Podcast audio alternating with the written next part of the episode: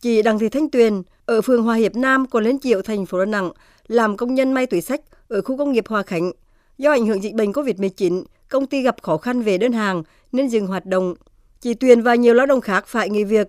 Cuộc sống gia đình chị Tuyền hết sức khó khăn. Mọi chi tiêu trong nhà dựa vào khoản thu nhập 6 triệu đồng của người chồng lái taxi.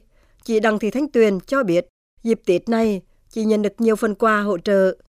Tôi đang à, thất nghiệp ở nhà, chồng thì à, lương thì không đủ trang trải cuộc sống cho nên hiện tại thì tình hình cũng rất là khó khăn. Nhận một phần quà tuy là không nhiều nhưng mà cũng giúp tôi à, trang trải được một phần nào trong cuộc sống. Cảm ơn công đoàn hỗ trợ.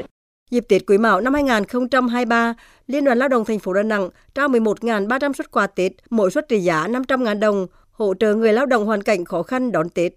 Ngoài ra, các cấp công đoàn thành phố trao hơn 30.000 phiếu mua hàng, tổ chức chờ Tết công đoàn, chuyến xe công đoàn đưa người lao động về quê đón Tết.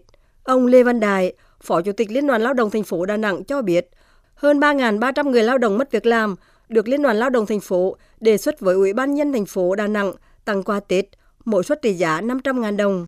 Trong cái điều kiện à, khó khăn về đơn hàng và dịch bệnh, Liên đoàn thành phố cũng à, chia sẻ với người lao động có một cái Tết đầm ấm hơn bên gia đình. Mặc dù cái món quà nó không phải là lớn nhưng đó là tình cảm của tổ chức công đoàn để chăm lo cho đoàn viên và người lao động. Cũng đã chỉ đạo cho các cấp công đoàn từ nguồn lực của các đơn vị tổ chức chăm lo cho đoàn viên người lao động với nhiều hình thức khác nhau.